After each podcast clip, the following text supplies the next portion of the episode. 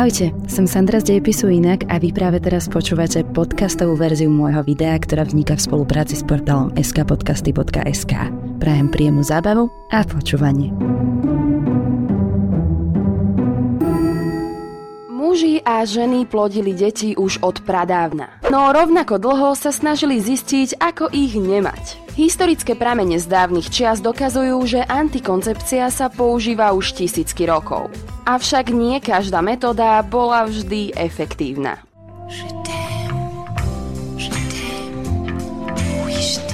Takže túto máme dnes. Ochrana, kondom, prezervatív. Volajte ho ako chcete. Kúpila som ho včera v Bile a síce som sa cítila dosť strápne, no pokladník ani len okom nemihol. Pred 50 rokmi by som ani len nemohla očakávať, že bežné obchody budú mať prezervatívy. A keďže som žena, tak by bol celý proces dostania sa k ochrane pre mňa veľmi namáhavý. Takže by som pravdepodobne musela vyslať svojho partnera do lekárne. No a pred 20. storočím by sme si luxus v podobe kondomu nemohli kúpiť vôbec, pretože neexistoval. Idea plodnosti okupovala ľudskú mysel už od nepamäti. No a potešenie, ktoré sa s týmto procesom spája, bolo ešte väčším pokušením. V knihách o histórii sa dá nájsť hneď niekoľko antikoncepčných prostriedkov. A to od mysticizmu a mágie až po klasické mechanické prostriedky. V starovekej Číne si konkubiny pripravovali koktejl z olova a ortute. Na nešťastie mal tento nápoj aj vedľajšie účinky. Sterilitu, poškodenie mozgu, zlyhanie obličiek a smrť. V starovekom Egypte ženy používali zátky, ktoré si umiestňovali do vagíny a tak zabránili kontaktu spermí s krčkom maternice. Zmixovali med, uhličitan sodný, nejaké listy z rastlín a krokodily trus. Vznikla tak hustá pasta, ktorú si tesne pred pohlavným stykom aplikovali do pošvy. No a v prvom storočí v Indii sa dialo niečo veľmi podobné, akurát so sloním trusom, medom a soľou. V starovekom Grécku približne okolo roku 200 kolovala istá rada od lekára Sorana z Efezu. Ženy mali počas sexu zadržať dých a potom si kýchnuť. Po prípade mohli skákať hore a dole a kýchnuť si. Viem si predstaviť, že pri problémoch s plynatosťou by to mohlo byť celkom fajn, ale ako antikoncepcia dosť neefektívne. Ďalší spôsob antikoncepcie, ktorý sa stal obľúbený najmä v stredovekej Európe, bol podveskový pás s lasičými semenníkmi. Ale jedno musím uznať, asi nič nepokazí mužovi atmosféru tak, ako hompalajúce sa semeníky lasice na dámskom stehne. Takže palec hore za kreativitu. Zvierace semeníky boli obľúbené aj na území dnešnej Kanady v 16. storočí. Tam ale obľúbovali skôr genitálie bobrov. Tie šikovnejšie ženy namiesto podveskového pásu rozomleli bobrie semeníky s alkoholom a tak vznikol čaj zo semeníkov. Možno to znie nechutne, ale vedci zistili, že tento nápoj mohol obsahovať androgen, čo je mužský steroidný hormón, ktorý reguluje hormonálnu rovnováhu a môže tak znížiť plodnosť. No a napokon v židovských tradíciách sa používal postup so špongiou namočenou do octu, ktorú si ženy následne aplikovali do pošvy. Giacomo Casanova vo svojich zápiskoch spomína, že ženy na európskych kráľovských dvoroch v 18. storočí používali citronovú šupku ako cervikálny klobúčik. Sám Casanova veril, že citronová šťava pôsobí ako veľmi účinný spermicid. A síce sa vám to môže zdať čudné, ale so svojou štatistikou aspoň 6 pohlavných stykov za noc mal len veľmi málo nemanželských detí. Na druhej strane ho to nechránilo pred pohlavnými chorobami, takže zjavne citronová šťava neúčinkuje proti kvapavke. Avšak skupina vedcov v Austrálii v roku 2002 zistila, že citronová šťava je ničiteľ spermií. Už polovica čajovej lyžičky citronovej šťavy dokáže vyhubiť dve čajové lyžičky spermí za 30 sekúnd. Všetky tieto spomenuté spôsoby ochrany boli samozrejme lepšie ako nič, ale nestačilo to tak úplne. Myšlienka vkladania mechanickej bariéry bola vylepšená v roku 1905 nemeckým lekárom Wilhelmom Menzingom. V 60. a 80. rokoch skúmal a vyvinul to, čo sa nazýva diafragma, ale vy to určite poznáte lepšie pod názvom okluzívny pesár.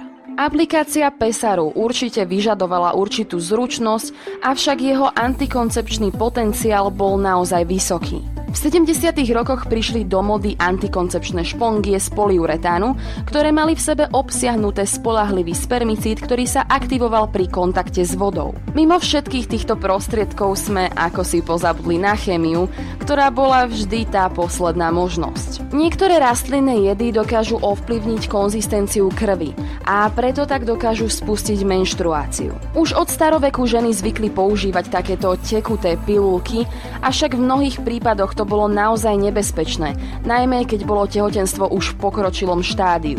Niektoré z týchto receptov sa zachovali vďaka ľudovým piesňam. Či už išlo o zmes petržlenú šalvie, rozmarínu a tymianu, alebo o mesačný čaj z rebríčku a vermutu, dodnes nie je tak úplne jasné, akú veľkú účinnosť tieto zmesi mali. Pri takto citlivej téme, ako je antikoncepcia, netreba nikdy zabúdať na to, že aj na tango treba dvoch a keď sa druhý partner rozhodne od ich stanca, zodpovednosť by mala ostať prítomná aspoň pri tom prvom.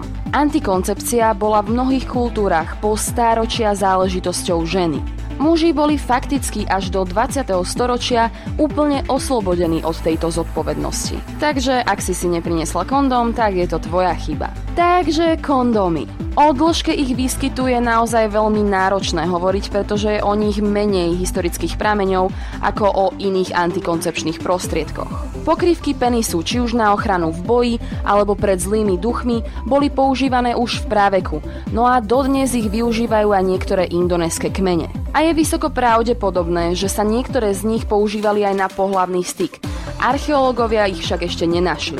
Vo vyšších sociálnych triedach v Japonsku a Číne sa v 14. storočí zvykol používať akýsi mini kondóm, ktorý pokrýval len žaluť. S najväčšou pravdepodobnosťou bol vyrobený z naolejovaného hodvábneho papiera, vnútornosti, no a v prípade Japonska z korytnačieho pancieru. Tento minikondom oslavil svoj historický návrat v roku 2014 pod názvom Galaktická čapička. V roku 1564 lekár Gabrielus Falopio vyvinul ochranný klobúčik vyrobený z lanu a taktiež detailne opísal anatómiu vajcovodov, ktoré v angličtine nesú jeho meno Fallopian tubes. Syfilis v tej dobe brázdil celou Európou, takže sa tieto klobúčiky začali šíriť rovnako rýchlo ako aj pohlavné choroby. Postupom času sa namiesto ľanovej ochrany začali používať zvieracie črevá a dá sa povedať, že boli celkom spolahlivé aj pred otehotnením, aj pred pohlavnými chorobami. Casanova bol hrdým majiteľom jedného takého kondomu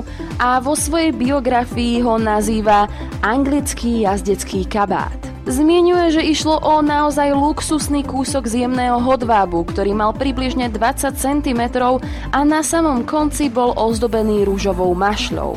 Tento kúsok sa dal dokonca aj vyprať, no a po vysušení sa mohol znovu použiť. Ekologicky šetrné, nie však veľmi bezpečné. Až od roku 1855 sa kondómy začali vyrábať z gumy, vtedy totižto spoločnosť Goodyear prišla na proces vulkanizácie. Prvé takéto kondómy boli celkom hrubé a mali navyše aj švy. Jau. V roku 1912 vyvinul Julius Fromm proces používania kvapalnej gumy, čo viedlo k vzniku latexu. Tieto nové kondómy boli hladšie, tenšie a prísne testované vo Fromových továrniach. Svetlo sveta prakticky uzrel prvý značkový kondóm, avšak From musel svoju výrobu ukončiť kvôli nacistom.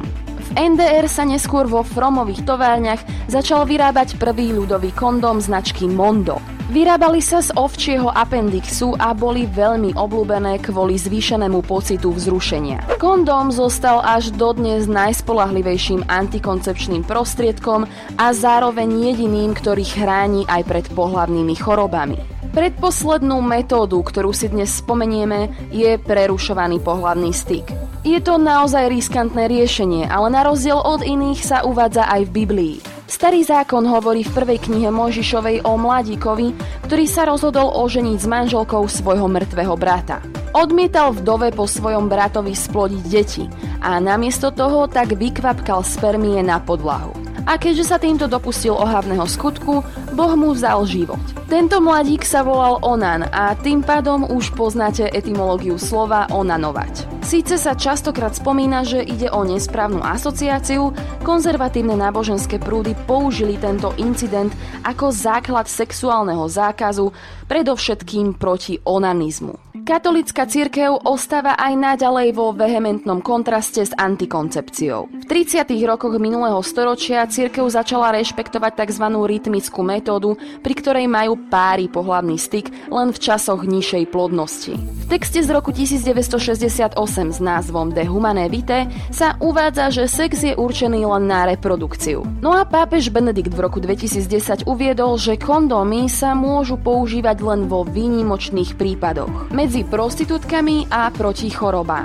Anglikánska cirkev dala palec hore antikoncepcii v 30. rokoch minulého storočia a ostatné protestantské cirkvy tak učinili v 50. rokoch. V 30. rokoch sa začala pomaly rozvíjať aj výroba umelých hormónov. Russell Marker dokázal v roku 1939 vyrobiť progesterón z rastlín. Tento hormón totižto reguluje menštruačný cyklus. V následujúcich desiatich rokoch bol výskum naozaj náročný, pretože finančné prostriedky prichádzali len od súkromných darcov. Margaret Sanger, zakladateľka prvého hnutia za kontrolu pôrodnosti, sa do tohto financovania intenzívne zapojila. No a v roku 1960 bola na trh uvedená prvá pilulka.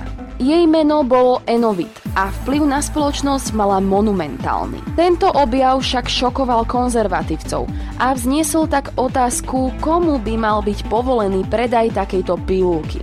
V krajinách, v ktorých bolo plánovanie rodiny horúcou témou, sa tabletky predávali voľne. No a na iných miestach bola situácia opatrnejšia a prísnejšia. No a čo si myslíte vy? Majú podľa vás dnes ľudia dostatok informácií o zodpovednosti, antikoncepcii alebo aj o samotnom sexe? No a čo s názorom z cirkvy, ktorá tvrdí, že sex nie je dobrý pre spoločnosť, pokiaľ sa nerobí za cieľom rozmnožovania?